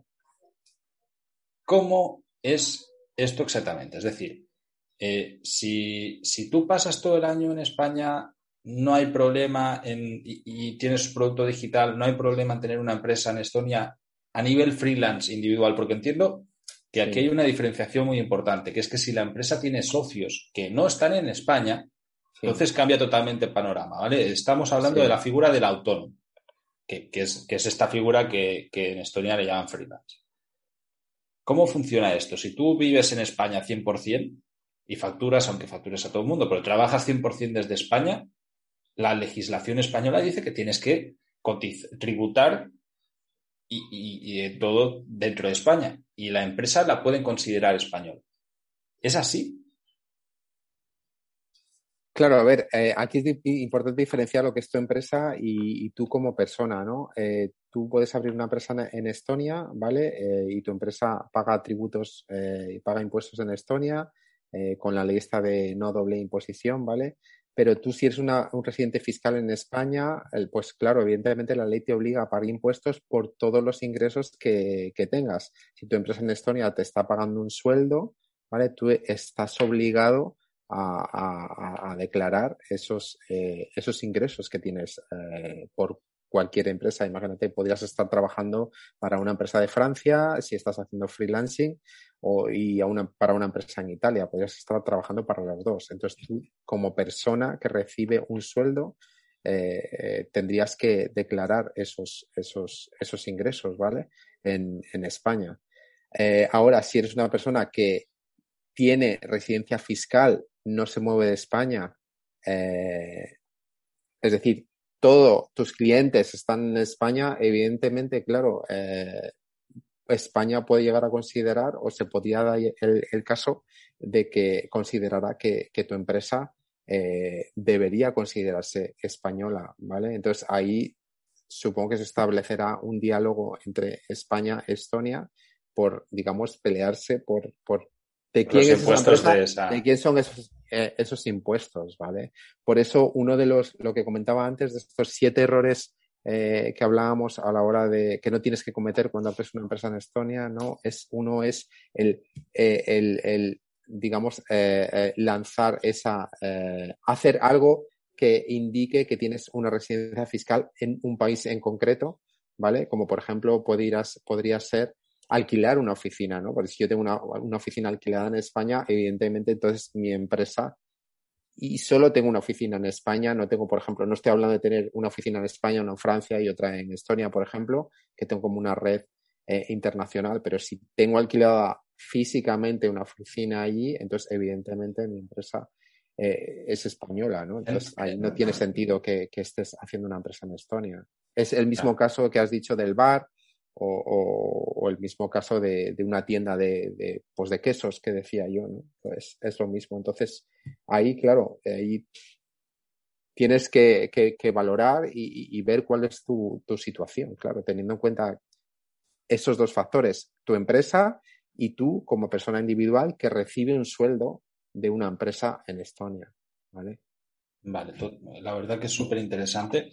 Eh, desde mi punto de vista, y, supongo que lo compartirás, cualquier SL que sea además de un socio, donde haya además un socio internacional, eh, eh, hablando del caso español, y que se dedique puramente al negocio digital fuera, dentro y fuera de España, es decir, sin fronteras, no tiene, o sea, es, es claramente beneficiada si se mueve a Estonia.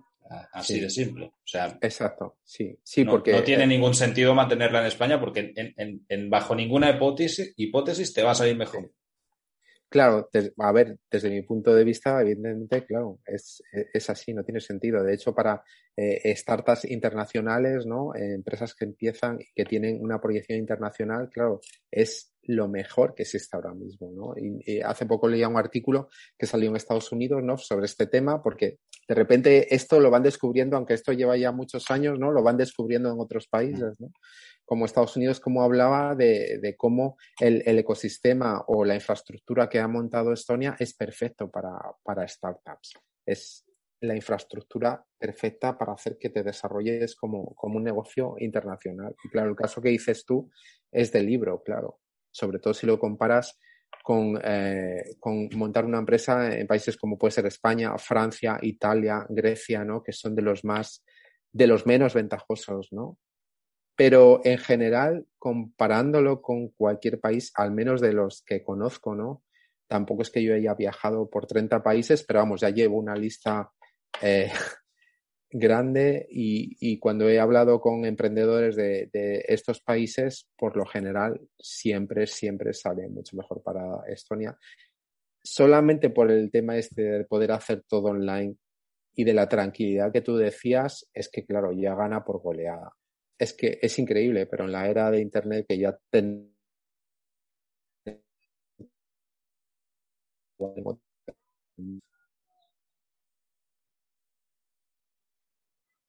Hemos tenido, hemos tenido otro corte ahí, Esto, esto que nos está pasando, que en el vídeo se va a reflejar, en el audio ya trataremos de hacer estos cortes.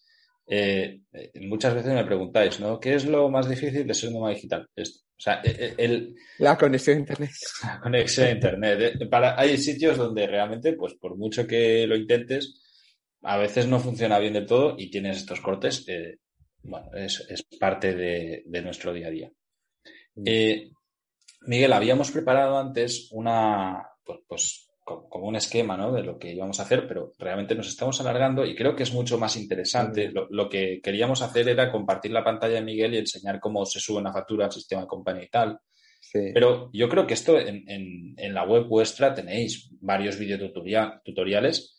Eh, si acaso lo voy a enlazar para que, que quiera lo pueda ver. También con la conexión que tenemos, creo que puede ser un problema. Y, tenemos un montón de preguntas y creo que es más, más productivo desarrollar aquí las preguntas y, sacar tema de aquí para, ir finalizando también y no robarte más tiempo. Eh, si te parece, pues comienzo a leer por, orden cronológica. Eh, mira, Mark nos decía, el sueldo administrador debe ser una cantidad fija, por ejemplo, 100 euros al mes, o por asistencias, por ejemplo, 50 euros por reunión o representación. Es decir, eh, ¿puede ser variable y un mes cobrar 100 y otro mes 500 y otro mes 100? ¿O cómo funciona? Sí, esto, esto lo pregunta muchísimo. El sueldo puede variar y, también puedes asignarte más de un sueldo eh, al mes. No tiene que ser una cantidad fija, es variable. Y respecto a la, proporción, perdona, que recomendamos es entre 80-20, 90-10. Me refiero a, la proporción ah, entre el sueldo de empleado. No, no, ah, perdón, sueldo, de empleado, sueldo como administrador, ¿vale? Vale. Pero sí, puede ser variable. De nuevo lo que decíamos antes, flexibilidad. Vale, y en el caso de que tengas una, sociedad eh, eh, y que te tengas, pues eso, ¿no? Reuniones de socios y tal, el sueldo administrador ese mes eh, puede ser de diferentes personas, no, no, es necesario que sea solo de uno de los socios, ¿no? Claro, imagínate que, yo, que tú y yo tenemos una empresa, ¿vale? Entonces, eh, cada mes nos, asignamos, eh, vamos a decir, este primer mes nos asignamos cada uno mil euros, ¿vale? Entonces, en la proporción esta que hemos dicho, 90-10, eh, entonces tú recibirías 100 euros como administrador y los 900 como empleado. Voy a poner que tú eres el diseñador web. Y eh, yo como el de marketing recibiría 100 euros porque hago reuniones contigo como administrador también de la empresa y 900 euros por mis labores de marketing. Al mes siguiente, ¿vale? ¿Qué pasa? Pues podemos decir, oye, este mes no ha ido muy bien, nos vamos a asignar solo 500, la mitad, ¿vale? Entonces, pero dentro de esos 500, ¿vale? ¿Vamos a hacer 100, 400 o, o 400? No, haríamos otra vez la proporción 90 a 10, es decir, 50 euros serían en concepto de administrador de la empresa. Y los el 450 restantes serían en concepto de eh, nuestra nuestras tareas dentro de la empresa. Digamos, tú el diseñador web y yo el, el, de marketing, ¿vale? Entonces, ¿esto por qué se hace esta diferenciación? Porque el primer mes pagaríamos impuestos en concepto de los 100 euros que hemos dicho que nos asignábamos como administrador y el, el siguiente mes, en el mes 2, pagaríamos impuestos en, por los 50 euros que nos hemos asignado. Pero un poco la pregunta era si podía variarse esto, si se puede variar de mes a mes. Eh, en este sentido, eh, ¿hay un límite del sueldo que te puedes asignar sin pagar impuestos? Sí, y tengo una anécdota de esto. Sí, eh, eh, hubo un cliente que nos dijo, es que este mes eh, me voy a asignar, en, a ver, no, no recuerdo la cantidad, pero algo así era a 400.000 o medio millón de euros, una, una cosa brutal. Sí. Hombre, a ver, esto no. Quiero decir, esto está claro que lo que quieres hacer es un reparto de dividendos, ¿no? Quiero decir, esto ni es flexible, pero tienes que ser también un poco, tener un poco de cabeza, ¿vale? A ver, eh, la respuesta sería sí. Para la mayoría de los humanos que tenemos una empresa normal, eh, no, tenemos ese límite. Ojalá lleguemos a ese límite. Eh, cada uno ah, de nosotros con nuestra es decir, empresa. Tú, tú, te puedes asignar un sueldo de 3.000 euros al mes. Eh, Exacto, sin ningún problema. Sin ningún sí, tipo de problema. Sí, sí, sí, eso es. Vale, eh, Mark también nos preguntaba sobre las dietas. Eh, ¿La dieta la establece la ley o cada empresa? Es decir, antes hablábamos del importe de 50 euros. ¿Estos 50 euros están marcados por ley o, o la empresa Diarios. decide que son? Sí. sí, exactamente. Sí, sí, exacto. Esto sí es algo además que nos recomienda el departamento contable, ¿vale? Eh, bueno, yo ahora no sé decirte la ley eh, estonia que, que, lo regula, la verdad, te soy sincero, pero sí es algo, es una recomendación que nos da el departamento contable y, que, son 50 en, cerrados y ya está. Exacto, no puedes... que la empresa no puede decir son 500 al día, no. Vale. ¿Vale? Sí que entiendo que sí que podría ser menos a 50. Menos sí, claro, menos vale. sí, menos sí. Vale, David también nos preguntaba si puedo almacenar el beneficio que no he distribuido de la empresa en criptomonedas o en oro físico o solo en moneda fiat. Muy interesante ah, esta, esta, pregunta. Sí, muy, muy buena. Eh, además, otro de los eh, siete errores de, eh, que no tienes que cometer cuando abres tu empresa en Estonia. Tu empresa en Estonia puede hacer inversión en, en cripto, ¿vale? Eh, lo que no puede hacer es actuar como un wallet o porque para eso necesitarías una licencia de cripto que se concede en Estonia, ¿vale? Pero es un proceso complicado y, costoso, ¿vale? Pero sí que tu empresa puede invertir en cripto. Evidentemente, luego mes a mes tendrás que eh, adjuntar en tu declaración en nuestra, plataforma Companio, tendrás que subir los justificantes de el, beneficio, el beneficio y, claro, exacto, el beneficio y los movimientos. Es, al final es como si fuese otro banco más. Ellos te van a enviar una serie de justificantes, ¿vale? Eh, y tú los tendrás que adjuntar a la plataforma para que nosotros podamos realizar la contabilidad, pero sí puedes hacer inversión en, en cripto. ¿Y eh, en, oro, en oro físico? Uf, ahí uh, me has pillado porque realmente Nadie nos había preguntado esto eh, hasta ahora, pero bueno, lo, lo, trasladaré al departamento contable es, y lo, pro, lo, pondremos en preguntas frecuentes porque me parece muy, muy interesante. Sí, además, no solo oro físico, también está la plata o así, que hay, que hay minerales eh, pero claro, de, entiendo de que lo vas... reservas de valor que son interesantes. Claro, pero, pero entiendo que al final será como una inversión en bolsa y lo harás a través de una plataforma, con lo cual no, no le veo ningún problema en principio. ¿eh? Quiero decir, tu empresa puede hacer, eh, puede invertir a través de plataformas en cripto o, o en bolsa, ¿vale? Uh -huh. Y lo único de eso, lo de siempre, eh, siempre tienes que tener un control de, de, de, y justificante de todo para poder hacer tu contabilidad en base a ley. Por lo demás, ningún problema. Perfecto. Eh, luego nos preguntaban, ¿a partir de qué determinado volumen de negocio sale más a cuenta tener una empresa en Estonia? Mark. Eh, pues yo te diría, vamos, que a partir de cero, porque sí. justamente a partir de cero es cuando, cuando más te conviene. Quiero decir, tenemos por ahí un artículo en el que comparamos eh, ser autónomo en España con tener una empresa en Estonia y empezamos ahí a echar cuentas y sobre todo al principio, claro, la, la diferencia es, es tremenda, ¿no? Porque al principio cuando tienes muchos gastos y pocos ingresos es cuando más lo vas a notar. ¿Vale? Totalmente. O sea, aquí yo estoy 100% de, de, acuerdo, sobre todo si lo comparamos con el, con el sistema español, que, sí. que es el que estamos hablando. Ya con otros países, pues, pues supongo que variará, ¿no? Hay, hay países que es justo a la inversa, que es como debería de ser, que cuando tienes eh, pocos ingresos pagas pocos impuestos, claro. ¿no? Pero en, claro. en, este caso, pues en, en, España no es proporcional a tus ingresos, sino que hay impuestos que son fijos. Eh, David de nuevo preguntaba, ¿hay un límite a la hora de ponerme un sueldo mensual eh, o puedo mensualmente bueno, irlo cambiando. Esto ya, ya lo hemos respuesto. Sí, sí, exacto. Que es, puedes, puedes variar la cantidad que te asignan normalmente y claro, en función de lo, como él pregunta, en función de los beneficios que tengas, eh, evidentemente te puedes asignar una cantidad que sea, eh, pues eso, eh, coherente y que sea lógica, ¿no? ¿Vale? Si ya te tienes que asignar una cantidad importante, lo más lógico parece ser que, te, perdona, lo más lógico es que te asignen dividendos, ¿vale? Vale. Por último, tenemos una pregunta que yo también la tengo aquí apuntada y, que voy a tratar de explicar también de mi experiencia, porque es algo que nos ha pasado.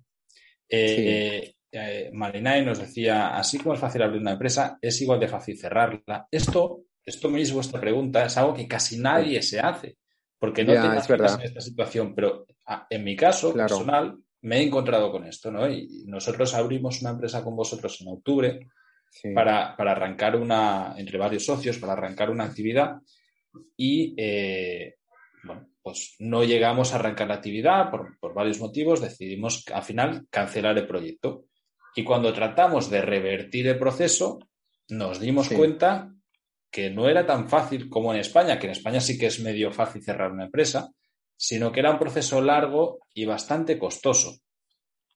Eh, al final, como justo en ese momento, yo estaba buscando también abrir otra empresa, eh, en Estonia también, por, otro tema, lo que, y con, y con uno de los dos socios que teníamos en, esta primera empresa, lo que decidimos hacer junto con, o sea, asesorados por, por tu empresa en Estonia, que nos puso en contacto con un notario y un gestor que podía hacerlo, es eh, comprar participaciones entre los socios de esta empresa. Es decir, teníamos al inicio un 33 cada uno, a un tercio de la empresa, y eh, al final teníamos que quedar dos socios a 80-20.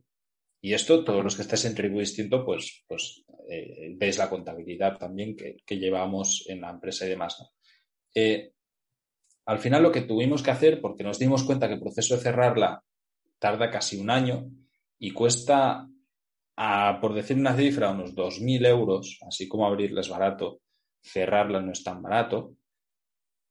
Eh, hacer este cambio nos costó alrededor de 400 euros. Ha sido un poco un dolor de cabeza porque eh, hacerlo físico en Estonia es fácil. Vas a un notario, haces compra y venta de participaciones, de acciones y ya está pero en, nuestro caso queríamos hacerlo todo digital, ¿no? Y hemos encontrado unos notarios que sí que lo hacían digital, había que conectarse todos al mismo momento. Estuvimos asesorados por, un gestor que recomendasteis, que está más especializado en este tipo de trámites, que no son contables, sino que son de, administración. Giorgio, que la verdad el tío es un crack, o sea, lo recomiendo a todo el mundo, es brutal, se portó de maravilla conmigo. Y, bueno, nos costó un buen dolor de cabeza, era algo que no habíamos contemplado. No sé si, tienes algo más a añadir aquí con, el tema de cierres de, empresa en Estonia.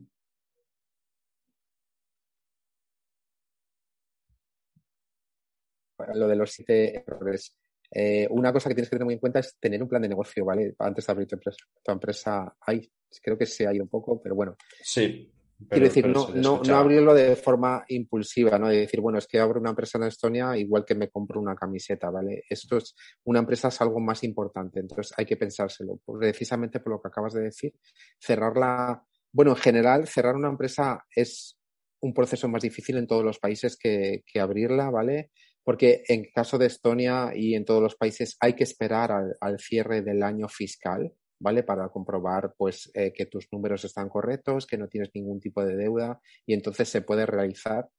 Y, luego, claro, hay que ponerse en contacto con una eh, firma legal para hacer el cierre, ¿vale? Lo que sí es que ahora ha bajado bastante el precio porque, bueno, cuando, cuando tú lo hiciste, no sé si lo llegaste a hacer, era en torno a 2.000 euros, es verdad. No, pero lo hice hace 40 ¿Ah, días o así, ¿eh? Sí, sí. Ah, pues ahora, ya que has ya que el programa e-residency a lo largo del mundo está ya tan extendido, hay, hay, ha aumentado el número de firmas legales que, que, hacen este proceso y evidentemente se ha abaratado un poco el precio, pero bueno, estoy hablando de que tal vez lo puedas llegar a hacer en torno a 700 euros, pero sí, es, hay que abrir la empresa con responsabilidad y, y bueno, ya sé que hay veces que aunque lo intentes y lo hagas con responsabilidad, pues claro, el, destino, lo que sea, hace que la tengas que cerrar, ¿no?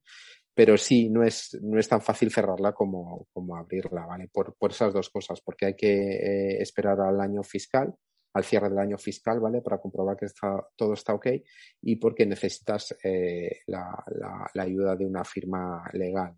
Claro, ellos eh, pues cobran por su trabajo, vaya.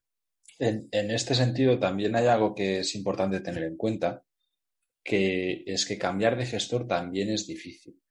¿vale? Es decir, cuando tú abres la empresa con tu empresa en Estonia, eh, no es que te cases, pero casi la mayoría de gestores de, otras compañías que, hacen el mismo tipo de gestión no aceptan empresas creadas por terceros. O sea, no, aceptan esta movilidad, no es tan sencillo, ¿no? No, es, no es como consideramos en España, que tienes tu empresa y, oye, pues ahora me hace la tributación este, luego me voy al otro y, si quiero me voy a los dos al mismo tiempo, ¿no? en Estonia o, con, las empresas de, Estonia digitales, por lo menos desde mi experiencia, es que no ha sido así. Es decir, es más complicado el poder mover eh, de un gestor a otro. Por eso es importante tenerlo todo muy bien atado y pensado y sobre todo no ser impulsivo a la hora de decir, ah, pues va, creo con este porque me sale 50 euros más barato y luego ya la moveré si no me va bien y tal. Eh, eh, es importante decir, no, yo a lo mejor me gasto un poco más, pero trato de ir sobre tiro seguro, porque si, si luego no funcionan las cosas, moverlo es, es complicado. No sé si quieres añadir algo, algo ahí, Miguel. Sí, me ha gustado, me ha gustado el feedback porque esto no lo sabía mucho, que, que, lo, que otro tipo de, gestorías no, no, no, te aceptaban o, ponían problemas, porque justamente nosotros, además de esa oferta que hemos puesto de, de que no compramos por el alta de empresa, tampoco cobramos por empresas que se vengan con, con nosotros, que nosotros al revés, las puertas abiertas. Queréis captar. Claro, exacto. Nosotros, nosotros no tenemos ningún problema. Justamente lo que queremos es que conozcas la plataforma que, que tenemos, que veas que sea muy fácil y que te vengas con nosotros. Vamos, que nosotros, que venirse con nosotros no, no nos causa ningún problema. Claro, yo, yo pienso que lo que dices puede pasar por, eh, porque a lo mejor si eh, no tienes la, tienes la contabilidad sin hacer o tienes el, informe anual sin hacer. Eh, otras gestorías a lo mejor tienen miedo de, cogerte y que tengan que hacer todo ese, ese papeleo, ¿no? Pero yo creo que eso ya lo tenemos, eh, con los años de experiencia que llevamos, lo tenemos bastante controlado y lo tenemos bastante, ¿cómo se dice? le hemos aplicado ya un método y, y, y sabemos cómo, cómo traer a esas nuevas empresas y, hacer que sea fácil tanto para vosotros como para, para nosotros el, el, comenzar a trabajar y aunque ya llevéis tiempo con otra, con otra gestoría o, con otro proveedor. Eh, sigo con las preguntas, ¿vale? Ya vamos cerrando. Eh, Steve nos, nos explicaba que, que, viene tarde y que a lo mejor ya lo hemos contestado. Efectivamente, esta pregunta, ah, hemos hablado extensamente de esto, ¿vale? Pero dice algo que, creo que es interesante. Dice, actualmente soy de autónomo en, España y me dedico a proyecto, al desarrollo de apps y proyectos online. ¿Podría abrir mi empresa en Estonia si hubo gran parte del año en España o es incompatible? Y luego sigue, tendría que quitarme residencia fiscal de aquí, ¿no? Y por otra parte, ¿qué facilidades habría a la hora de tributar todo esto en Estonia? Es decir, trasladar tu residencia ahí. Es justo lo que hemos hablado al principio, es, es decir, que el concepto de y residence no significa residencia fiscal, es sencillamente como identificación digital o algo así. Sí, sí, sí, sí. No, es identificación digital, exacto. Tú puedes tener tu e-residence español y mantener la residencia fiscal en España o cualquier otro país. Son dos conceptos diferentes. Lo, que te permite la e-residence es, moverlo. De todas maneras, Steve, te, mírate la repetición o escúchate de nuevo el podcast porque seguro que te es interesante.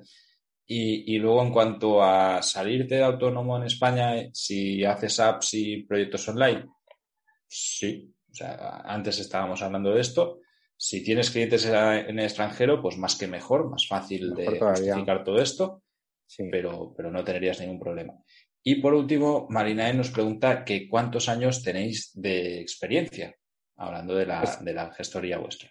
Sí, sí, esta, eh, bueno, la e-residencia es relativamente nueva, por así decirlo, ¿no? Eh, y la empresa nuestra, justo este verano, por eso tenemos esa oferta, cumplimos tres años, ¿vale? Por esta oferta que tenemos es la de tres años. Es la aniversario. Exacto, exacto. exacto. Pues, pues debo deciros que eh, yo que sí que he indagado bastante por llevar solo tres años. O sea, sois un montón de gente. no sé cuántos trabajadores tenéis, tú supongo que llevas el número en la mano, ¿no? Pero sí, habéis pegado un crecimiento Sí, espectacular, sí. Sí, sí, sí. La verdad es que eh, este proyecto ha sido increíble. Somos 27 personas ahora mismo eh, de todo el mundo, trabajando desde eh, Brasil, El Salvador, Ucrania, Estonia, por supuesto, España, Bulgaria, que soy yo, y me dejo alguno, no, no me dejo alguno. O sea que es, es una pasada. Es un proyecto que además ha nacido eh, digital, 100% digital y 100% remoto desde el principio. O sea, desde el principio eh, fomentamos y, admitimos que, todos nuestros trabajadores pueden vivir donde quieran, puedan trabajar donde quieran. Tenemos efectivamente una oficina física en Tallinn que, bueno, hemos, nos, mudamos hace un año y medio de oficina, ¿vale? Y en la nueva yo, por, ejemplo, yo no he estado todavía en la nueva oficina física. Entonces, tengo pendiente todavía ir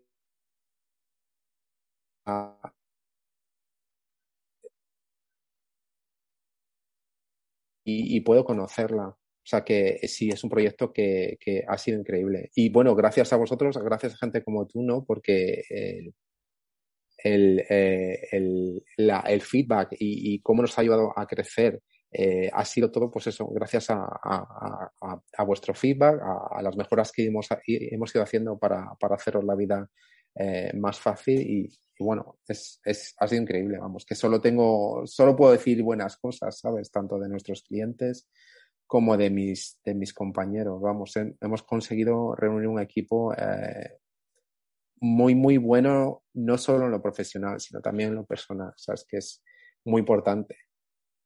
Totalmente de acuerdo. Eh, yo como, como apunte, luego tenemos otra, mira, la hago que es muy corta. Eh, Marinay nos dice qué horario tienen en, su soporte. Ah, eso es muy bueno. Yo siempre digo, tu empresa de Estonia no duerme. Eh, ¿Por qué? Porque tenemos en, dentro de soporte, eh, tenemos eh, del, equipo, perdona, de Customer Support, tenemos a gente que está trabajando en el continente europeo, pero también en el continente, perdona, en, en, el continente europeo y en Latinoamérica. Entonces, en la práctica, en el horario de soporte, por ponerle un límite, te diría que entre las 8 de la mañana de España hasta las, diría, 10 de la noche en España, casi 12 de la noche. O sea que es que casi, casi no, no duerme. Está casi, casi 24 horas, ¿no? Cubrimos una. Perdón, Miguel. Sí, sí, cubrimos una franja, franja horaria tremenda, porque la parte del equipo que, estamos eh, con, el, con, la hora de eh, Easter European Time, empezamos a trabajar a vuestras 8, ¿vale? Y la parte del equipo que está en Latinoamérica, claro, termina de trabajar en torno a vuestras 10, 10, 11. O sea que. Eh, yo, yo doy fe de esto, realmente el, tema de soporte.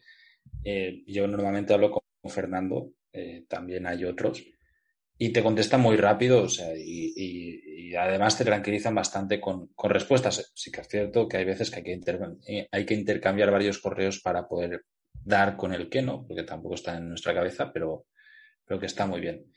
Eh, hay, un punto que, también quiero aportar, como yo, además de tener la empresa en Estonia, al no ser residente en España, tengo también una LLC en Estados Unidos, que es, otro sistema que, que, sé que también despierta mucho, mucho interés, porque el, Estados Unidos, el sistema fiscal que tiene también es muy ventajoso, para, dependiendo de dónde tengas tu residencia fiscal.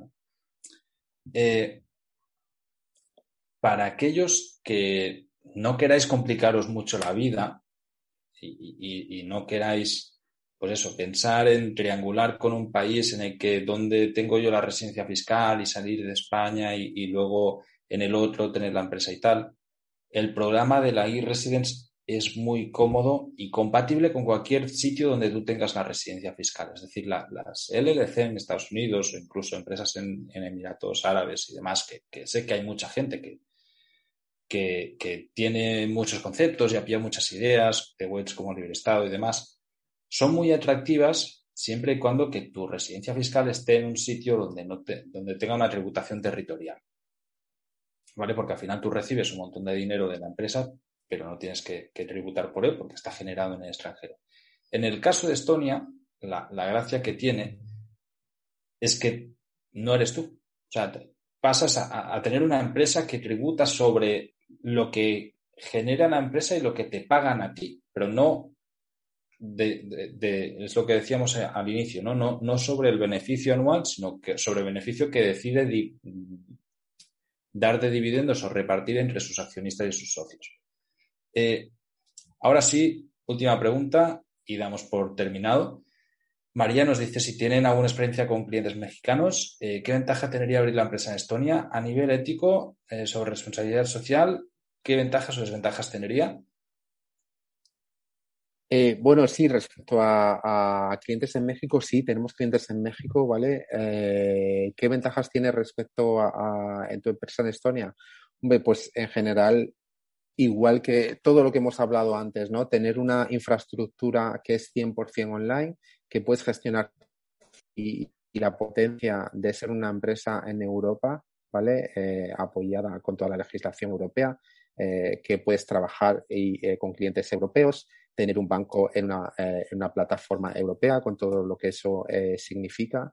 Eh, tener número de VAT en Europa te va a facilitar también facturar a esos, a esos clientes. Entonces, todas esas serían las, las ventajas que tienes. No, no soy experto en, en, legislación mexicana, ¿vale? Para, para poder incidir en, en, temas ya más concretos de, del coste que tiene allí en México, ¿vale? Pero eso ya es eh, que te hagas dos columnas y calculando costes, ¿vale? Pero para mí el tema de online y facilidad es, es fundamental. Ya te lo digo yo también como, como empresario, no como, no como trabajador de, de tu empresa en estonia.com.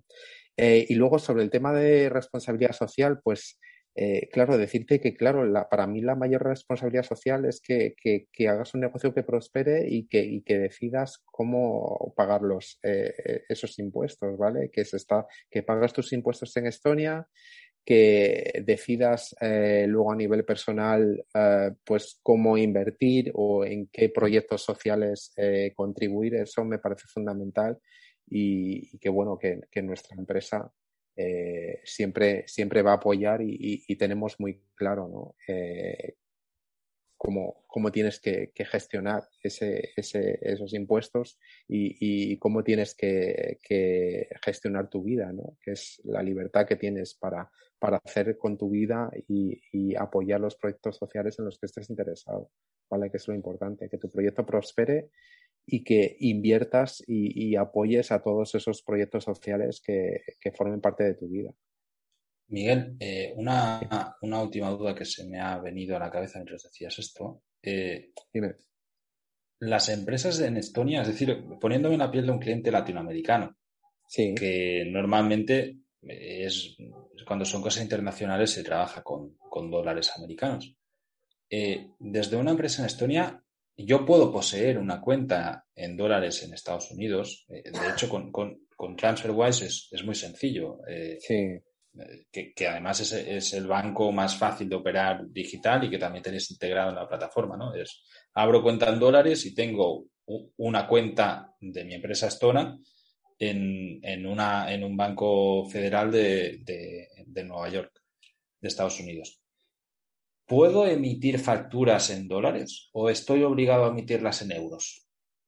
Sí, bueno, la plataforma donde gestionas tus facturas y tu contabilidad, que, es lo que llamamos Companion, ¿no? que es la plataforma nuestra para abrir y gestionar tu empresa, es multidivisa. Entonces, eh, puedes trabajar con todas las divisas que, que, admita tu banco, no hay ningún, ningún problema. Y de hecho tenemos muchos clientes que trabajan en diferentes diferentes divisas. Tenemos clientes de todo el mundo, ¿vale? Eh, creo que son más de 60 países eh, y cada uno de ellos pues facturan euros, dólares, eh, pues todas las, las, las, divisas con las que trabajen ellos habitualmente. No hay ningún problema. Mientras puedas tener, mientras tu banco trabaje con esa divisa, no hay ningún problema, ¿vale? Y por cierto, hablando del tema de bancos, este verano, que es que no, no paramos de, eso. Eh, aparte de la oferta, ¿vale? Hemos integrado la plataforma con literalmente cientos de bancos. Ya no nos limitamos a bancos como Wise, eh, Stripe. Eh, hemos agregado Revolut Business, súper importante. Es una plataforma que nos demandabais muchísimo. Ya estamos integrados con Revolut Business. Pero no solamente eso, sino que estamos integrados con multitud de bancos tradicionales, bancos no fintech, sino bancos eh, como puede ser lo LHV en Estonia, eh, SEP, pero también con muchos bancos tradicionales eh, dentro de Europa. Es decir, si tú abres, o sea, si vas a la Caixa y abres tu cuenta bancaria con la Caixa para tu empresa, nosotros también nos integramos con ese banco para hacer eh, la conciliación bancaria y la contabilidad mensual. O sea que ahora son, hemos puesto una lista por ahí de todos los que son en, nuestra web, pero son cientos, vaya, o sea que... Lo vi, lo, vamos a enlazar porque realmente es, buena noticia, o sea, antes había un poco de limitación con esto. Eh, para todos los oyentes, no os recomiendo ni recomendaré nunca la caja, ¿vale? eso es el diablo. Pero, pero está genial que tengáis ahí. Perdón, Miguel. Está, está genial que tengáis ahí la, integración. Yo, bueno, ahí doy mi opinión personal que, pues eso, ¿no? también está bien estoy seguro que, mucha gente coincide con, con esto.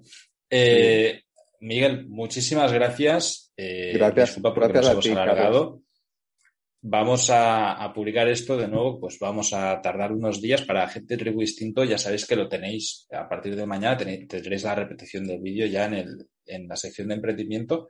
Podéis eh, revisar las veces que queráis. Y vamos a tardar unos días en publicarlo en abierto, en, modo de podcast y en redactar todo, todo el contenido y hacer todos los enlaces que, de lo que nombraba Miguel. Eh, sin más, feliz aniversario de tres años. Muchas gracias. Vamos a seguir con vosotros y, muchísimas gracias por, la asistencia. Hasta la próxima. Muchas gracias. Hasta luego, Carles. Adiós. Chao, chao.